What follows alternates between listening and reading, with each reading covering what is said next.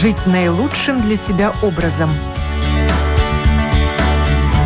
Без рецепта. Доброе утро, уважаемые радиослушатели. В эфире программа о здоровом образе жизни без рецепта. И я ее автор и ведущая Оксана Донич. Гормоны, которые влияют на привычки питания и вес. Такова тема сегодняшней программы. Бытует мнение, что вес тела напрямую связан с количеством потребляемых калорий и силой воли. Но на самом деле большую роль играют гормоны. Именно они диктуют, как много нужно съесть, чтобы организм мог полноценно функционировать. Но с другой стороны, что и сколько мы едим влияет на гормональный фон. Какие гормоны отвечают за аппетит, почему происходят гормональные нарушения, следствием которого становятся лишние килограммы и как этого избежать, говорим сегодня. Представляю моих телефонных собеседниц. Это председатель Ассоциации эндокринологов Уна Гайлиша. Здравствуйте. Уна. Да. Да, здравствуйте. Здравствуйте. Да, здравствуйте. мне нужна ваша обратная связь а Да. также фармацевт Апотека Илона Синкевича. Приветствую вас. Доброе утро.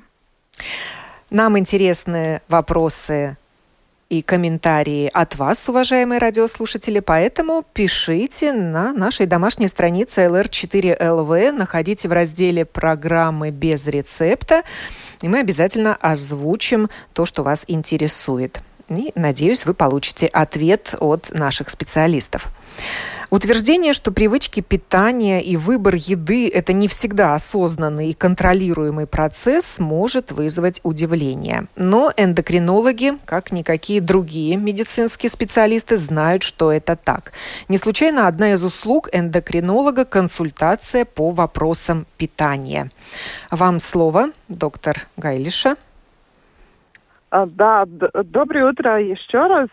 Но если к эндокринологу приходит пациент с лишним весом, а, нам, конечно, очень важно э, узнать, нет ли какая-то причина гормональная, которая э, вызывает этот лишний вес. Может быть, что, например, это может быть э, нарушение щитовидной железы. Если щитовидная железа работает недостаточно, тогда об- общий обмен веществ организма идет медленнее. И это может способствовать прибавке веса. Конечно, это мы можем довольно, довольно быстро уточнить, если берем э, гормональные анализы на щитовидку. Э, и это, конечно, можно коррегировать уже лек- лекарствами. Но не всегда у всех людей, у кого нарушение щитовидной железы, очень много добавляется вес. И не всегда это можно, ну, только все валить на щитовидную железу. Всегда все-таки важно и самому человеку думать, как он кушает, как он себя ведет. Есть еще нарушение надпочечной железы. Это редкая болезнь, но может быть, когда э, больше продуцируется в организме такой гормон, как кортизол. И опять, если мы видим, что пациента какие-то признаки этой болезни, тогда мы берем специальные анализы на кортизол, определяем, сколько он, и чаще всего мы смотрим кортизол в суточной моче, потому что кортизол – это гормон, который реагирует на стресс, и может во время дня у нас быть ситуации стресса, когда он больше, но это, конечно, не говорит о том, что это болезнь, но это реакция на стресс. Но если уже этот гормон все сутки выше нормы, тогда мы уже ищем причину, почему, почему это так, и может быть, что это болезнь. Да, существует а... четыре гормона, которые влияют на привычки питания. Мы поговорим сейчас, рассмотрим каждый из них в отдельности. Вот упомянутый вами кортизол, гормон стресса, инсулин, да. всем известный, который вырабатывает да. поджелудочная железа, гормон насыщения лептин и гормон голода грилин. Но для начала я хочу вас спросить, а как, собственно, гормоны связаны с аппетитом и весом тела? Что происходит в организме? Что делают гормоны? Ну, можно сказать, что это довольно сложная система. И вы назвали четыре гормона, но э, их намного больше, и еще не все достаточно мы э, Изучены. изучили, да, да, именно, да. То есть, э, ну, эта регуляция всех этих гормонов, она состоит из многих факторов. И, конечно, там тоже довольно большая роль генетики, да. Э, генетики, которые мы получаем от наших родителей, да, но от наших родителей мы получаем не только генетику, но и традиции, как кушать, что кушать. То есть, ну, эта система вся довольно сложная. И, и, и те гормоны, которые вы назвали, например, лептин – и грелин – это гормоны, которые в обычных ситуациях в лаборатории мы не можем определить. Да? И, и мы можем определить инсулин, кортизол, но эти лептин и грелин – это больше в научных лабораториях исследуется. Э, но как вот наши привычки питания координируются гормонами? Я вот читаю, что гормоны посылают сигналы в мозг, когда нам нужно поесть или когда нужно остановиться и прекратить угу. прием пищи. Ну да, например, когда мы покушаем, и в желудке уже пища, тогда в желудке э, вырабатывается этот гормон грелин, и уже э, нету чувства голода то есть он погнетает это чувство голода, но на, э, наоборот лептин, если он повышается э, при достатке пищи, тогда он тоже э, угнетает это чувство голода. То есть они э, взаимно действуют в зависимости от того, сколько мы покушали. Но э, что э, мы знаем, что довольно часто бывает и так, что, например, этот гормон лептин, он много, и он как бы должен уже давать сигналы, что достаточно кушать.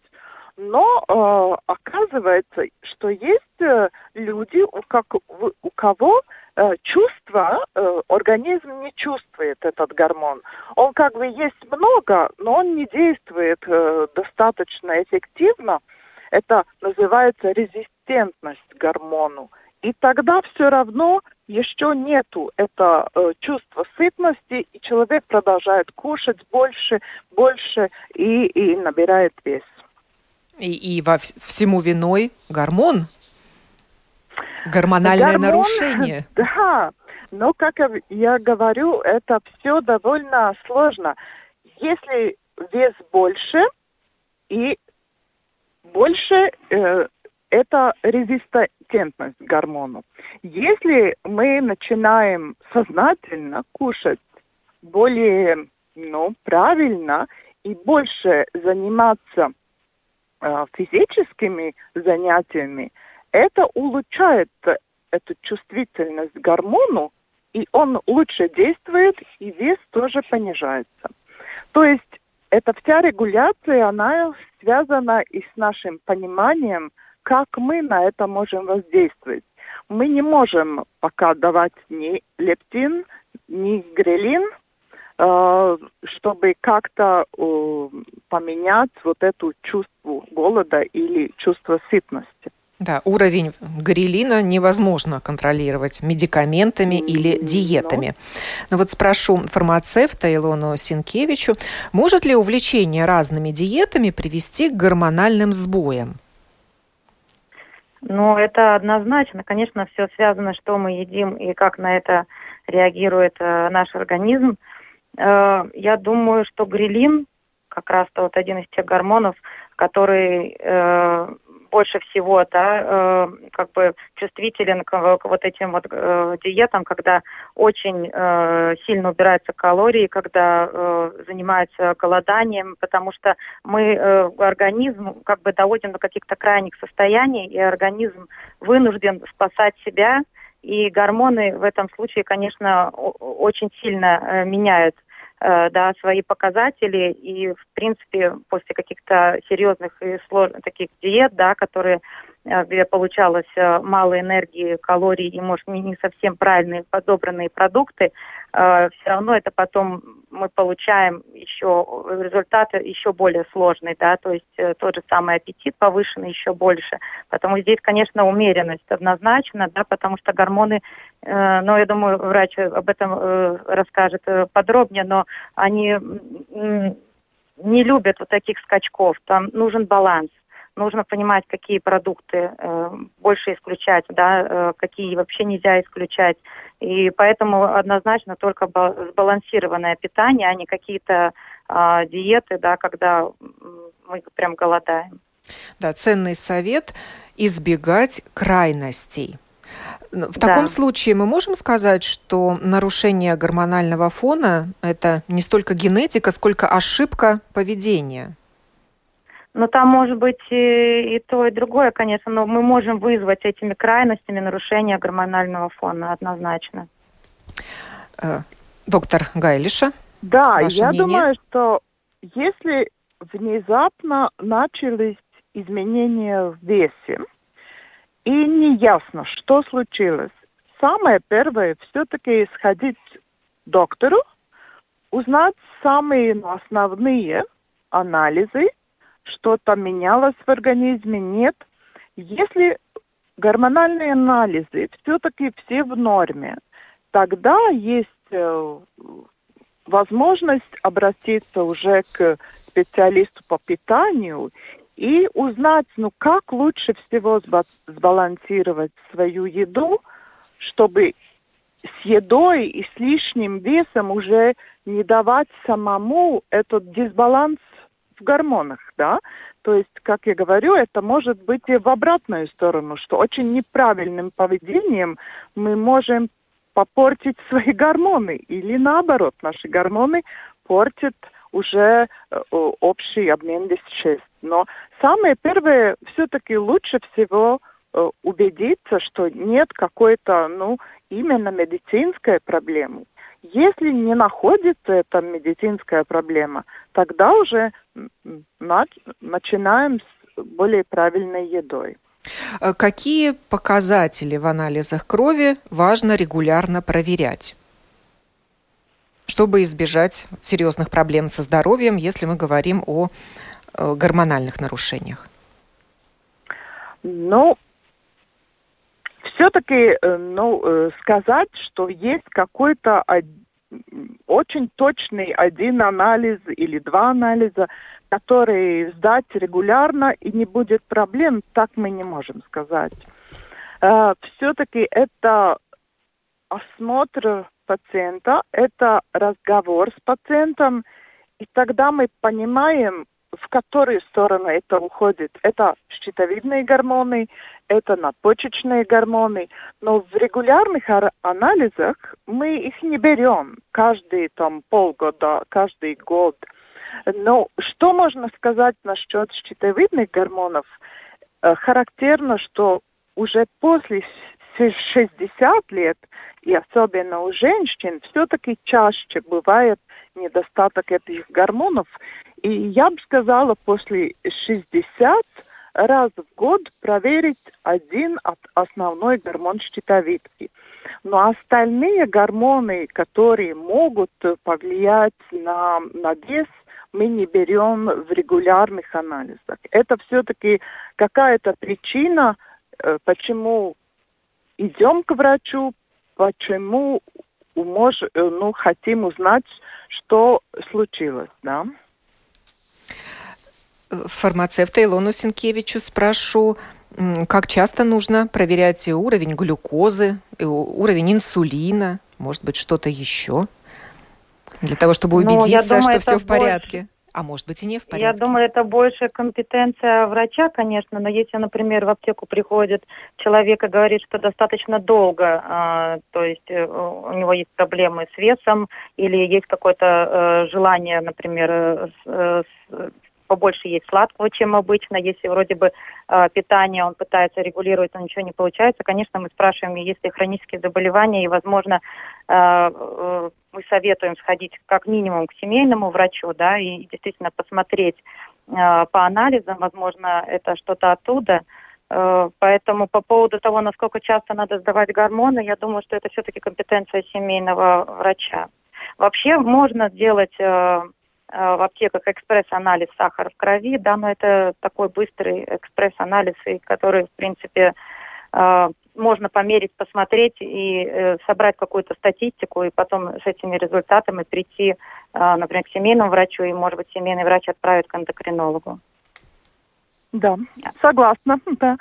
А, но что я могу еще прибавить, что э, очень важно понять, что второй тип диабета э, это самый частый, чаще э, диабет, да, он связан с лишним весом. Но причина диабета – это лишний вес, но не наоборот, что сахар повышенный в крови – это не причина лишнего веса, да, это очень важно понять. И если э, этот сахар мы нашли чуть-чуть повышенный и очень своевременно, тогда с переменой образа жизни, более правильно питаясь, занимаясь физическими напряжениями, мы можем даже э, сделать так, чтобы этот диабет не начался, да. И, конечно, важно проверять сахар крови у всех, у кого есть факторы риска, особенно лишний вес или диабет в семье у родителей, э, тогда э, может быть сахар проверять раз в году э, в любом возрасте. После 45 лет каждый год, хотя бы один раз в год у любого человека надо проверить сахар натощак. Это у семейного врача. То есть повышенный уровень глюкозы, он может вызвать ожирение? Наоборот, Наоборот. ожирение угу. вызывает повышенный уровень глюкозы. Почему? Если лишний вес, у людей, у кого лишний вес, обычно инсулина много, но опять этот инсулин не действует. Это резистентность к гормону, то есть к инсулину. И инсулин не усваивает достаточно глюкозы, и глюкоза в крови повышается. И частая причина это переедание? Ну да, то, что в наше время еда очень все-таки доступна, и в наше время в основном почти большая часть э, людей все-таки работает малоподвижную работу. То есть мы очень много сидим на работе, очень много людей сейчас сидят у компьютера, да, и мало-мало физических напряжений. Э, если, можно сказать, сто лет назад люди намного больше двигались, ходили, физически работали, и сейчас мы, наша работа больше сидящая, малоподвижная, и с этим нам как бы надо кушать меньше. Или найти возможность больше двигаться, чтобы мы то, что съели, все-таки употребляли. Да, вот болезнью цивилизации называют да. метаболический синдром. Да, да. именно. Илона, а можете нам объяснить, что это такое? Ну, это, опять же, не, э, неправильный баланс соотношения э, того, что мы э, э, приняли организмом, те же калории, это энерги, энергетический обмен да, нашего организма. Когда мы получаем больше, чем мы э, можем израсходовать, и тогда наша гормональная система и разные гормоны пытаются с этим как-то, как могут справляться, да, то есть э, делаются накопления, возможно, какие-то распределения, да, вот, это, вот этой энергии, э, и в жировые э, ткани, да, оно все нарушается, да, это, этот сбой вот приводит э, к каким-то дефект, ну, дефектам, да, каким-то э, симптомам, э, как, например, тоже лишний вес, да, Поэтому это просто какой-то вот дисбаланс, когда э, то, что приняли и отдали, то, что организм взял, и то, что э, не, не взял, не успел, да, э, вот это вот все как-то вот в такое общее такое, да, название метаболический синдром. Да. До... Доктор, что... Можно сказать, да? что метаболический синдром, его назма... можно назвать и предиабетом, да, то есть есть лишний вес, есть чуть-чуть на грани сахара в крови. Э, часто бывает, что это и повышенное давление уже есть, и повышенная мочевая кислота. Это состояние, которое можно назвать и предиабетом второго типа. И если мы это осознаем и делаем все, чтобы это все-таки отвратить, это может и спасти нас может быть, на много, на много лет от диабета. Да, при метаболическом синдроме снижается чувствительность клеток к инсулину. Ну, а в результате да. болезни сердца, да. сосудов, ишемия, инфаркт, инсульт, Именно. болезни Именно. почек, нервной системы, цел, целый набор. Лучше, конечно, с этим не сталкиваться. Почему с возрастом возрастает риск набрать лишний вес?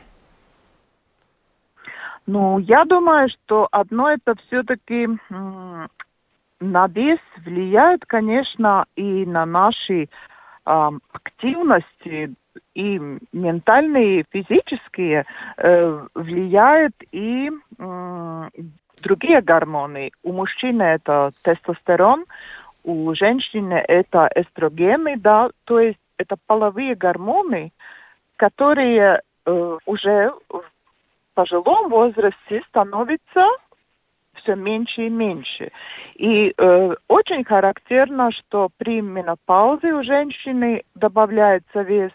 Это тоже все-таки связано с половыми гормонами, но это надо иметь в виду, что такой риск есть, и при этом состоянии, но все-таки больше подумать о своем питании, о своем образе жизни, да. И также и у мужчины. Если э, тестостерона недостаточно, и, конечно, может быть ситуации, когда это у молодого мужчины, тоже чаще всего тогда есть лишний вес. Э, и эти гормоны, они влияют на силу мышц, например. И со временем э, люди пожилому, по, пожилом э, времени уже э, становятся менее подвижны. То есть движение с каждым десятилетием чаще всего у людей меньше. Конечно, есть очень активные люди, которые активны до, может быть, 90 лет, да, много гуляют и занимаются какой-то физкультурой, но все-таки в основном каждым уже после 50, после 60 люди становятся менее подвижными, и опять с этим надо связать, сколько тогда кушать. Если мы меньше двигаемся, тогда нам надо и меньше кушать. Но это очень трудно сделать. Все-таки аппетит есть, кушать хочется, и, может быть, очень вкусно хочется, да. Но такой э, баланс, надо об этом думать, когда у нас 50, 60 и более лет. Илона, ну в таком случае что лучше сделать? Уменьшить э, размер порции, увеличить число приемов пищи? Где Нет, тут баланс? скорее всего, по, надо посмотреть э, те продукты, которые э, приним, э, как употреблять, да, то есть есть те же сложные простые углеводы, есть белок, просто соотношение белков углеводов, жиров поменять. Не обязательно, даже иногда может быть порция достаточно на вид и, и нормальная, большая, хорошая, но если там, например, э, есть э, сложные углеводы, есть там достаточно белка, то все это можно продолжать э, есть достаточно, да, то есть никакие себя как-то сильно не ограничивать, но если это с умом подобранное, да, то нам этого будет хватать для, для того, чтобы мы себя хорошо чувствовали и чтобы нам хватало энергии, чтобы не было усталости. Это все зависит от того, в какой части дня, да, что вот из этих белков, углеводов и жиров принимать. Тоже там э, есть э, смысл, да, подумать, что, например, там э, простые углеводы, может, на ночь не надо бы, что как бы э, это дает нам энергию там, в первой половине дня. Да, те, те же белки обязательно должны быть э, в каком, каком-либо виде, не обязательно животный белок, но он должен присутствовать, чтобы э, чтобы наш организм функционировал хорошо, и чтобы мы чувствовали себя хорошо и э, энергично, да. То есть я не думаю, что надо уменьшать порции, и вот это питание, насколько часто питаться – есть такие тоже разные крайности, когда это может быть, э, да, как это вот э, интервальное питание, да, или может кому-то лучше наоборот каждые 2-3 часа. Это тоже зависит от организма человека, от каких-то, может быть, проблем или особенностей желудочно-кишечного тракта, да, там тоже есть свои, но это тоже лучше подбирать с врачом. Это надо смотреть тоже и анализы, и и свои пищевые привычки. То есть, ну, тут тоже не скажешь каждому один рецепт. Надо говорить с человеком, да. Вот. Но обязательно надо посмотреть соотношение углеводов, жиров э, и белков. Да, вот я когда читаю рекомендацию, есть через каждые 3-5 часов, то вот не знаю, как к ней относиться. Не слишком ли это часто через каждые 3 часа что-то съедать? Что вы думаете, доктор? Но есть люди, которые не кушают завтрак, почти не кушают обед, но потом кушают весь вечер, да, все время вечером кушают. И, конечно, когда они полдня работали и почти не кушали, аппетит вечером очень большой, и они сами так и говорят. Я понимаю, что я тогда съедаю слишком, слишком много, да. То есть есть смысла все-таки покушать регулярно, но я очень согласна и с фармацевтом, что э, важно, что мы выбираем, что мы будем кушать, да, и какие это пропорции в нашей еде. И что ясно, что у нас часто всего может быть все-таки недостаток э, овощей. Э, ежедневная еда, какие-то углеводы, мясо и очень мало овощей. То есть все-таки подумать об этих пропорциях пищи, сколько и что, и все-таки кушать регулярно. Как важно это три часа или пять часов, это, я думаю, да, это может быть очень индивидуально, и я совсем против того, чтобы заставлять себя кушать, когда совсем не хочет. Это тоже неправильно, да. Все-таки, ну, подумать о регулярности и, ну, да, чтобы это не было так, что э, в какой-то момент дня переедается человек. Да, это очень-очень тоже неправильно. Наши радиослушатели спрашивают, Илона прислала вопрос, какие тесты можно сдать, чтобы проверить работу надпочечников? Правда ли, что они влияют на наши гормоны? Но надпочечники выделяют гормоны, да. Это такой маленький, но очень важный орган, который выделяет гормоны.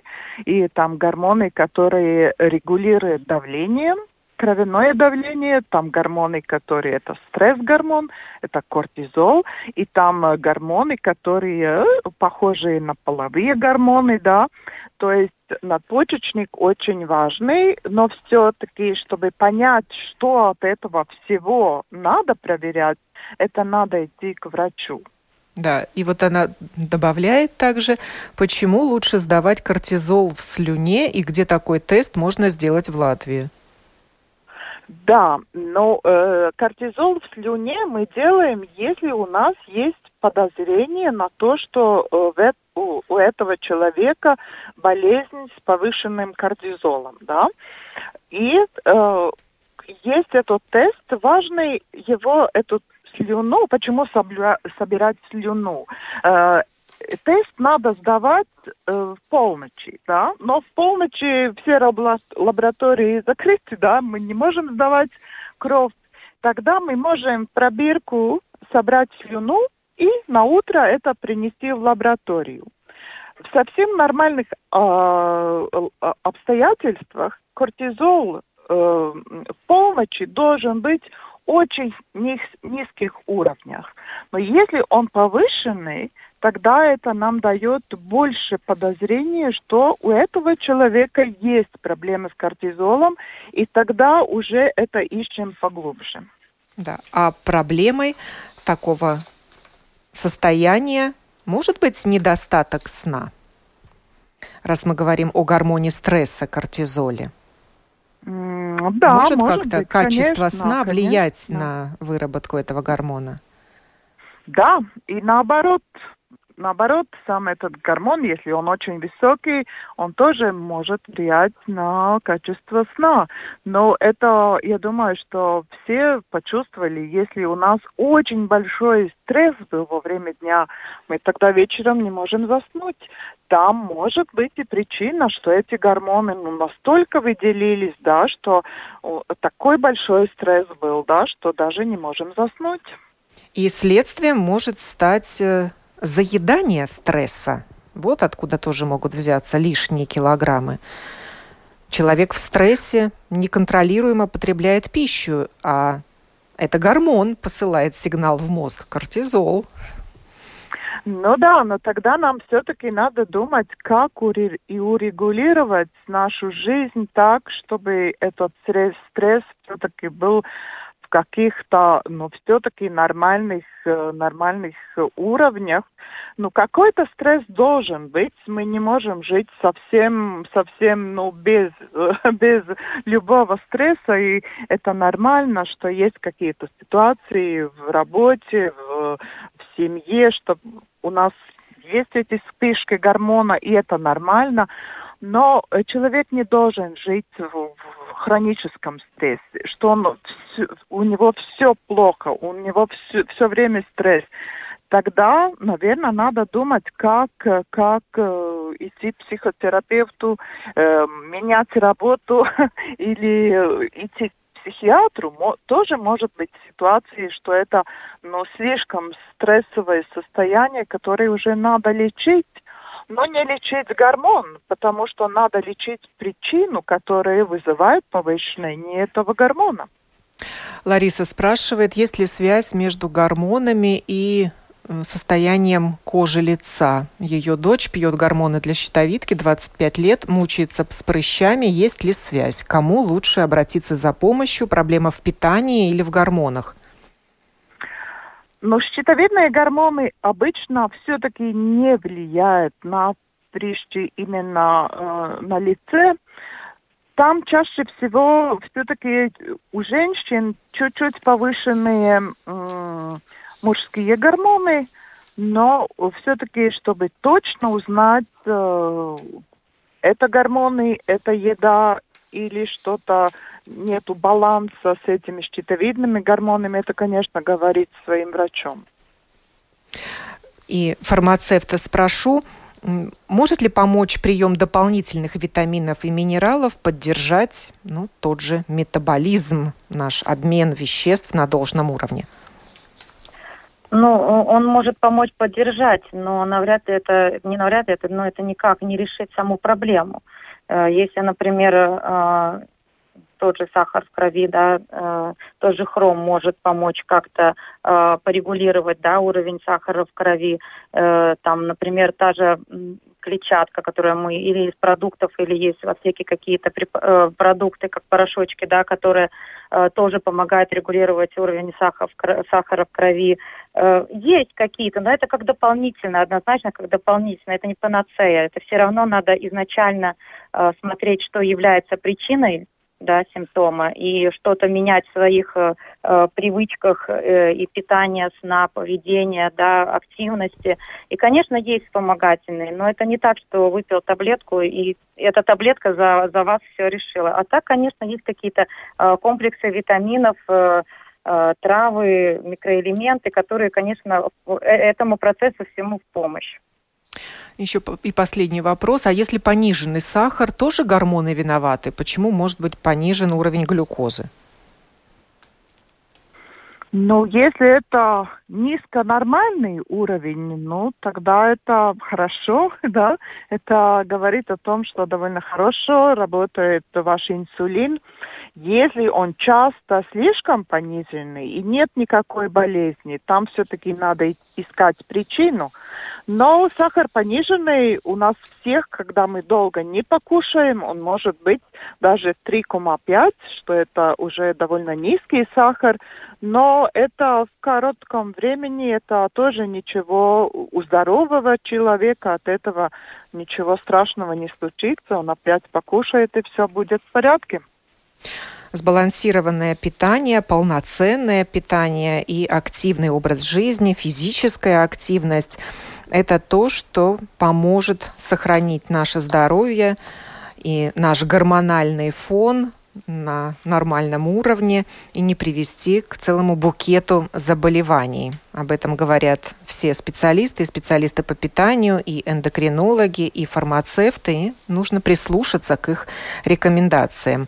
Говорили мы о гормонах, которые влияют на привычки питания и вес. Спасибо за этот разговор председателю Ассоциации эндокринологов Уни Гайлише и фармацевту Апотека Илоне Синкевиче. Программу подготовила и провела Оксана Донич. Будьте здоровы!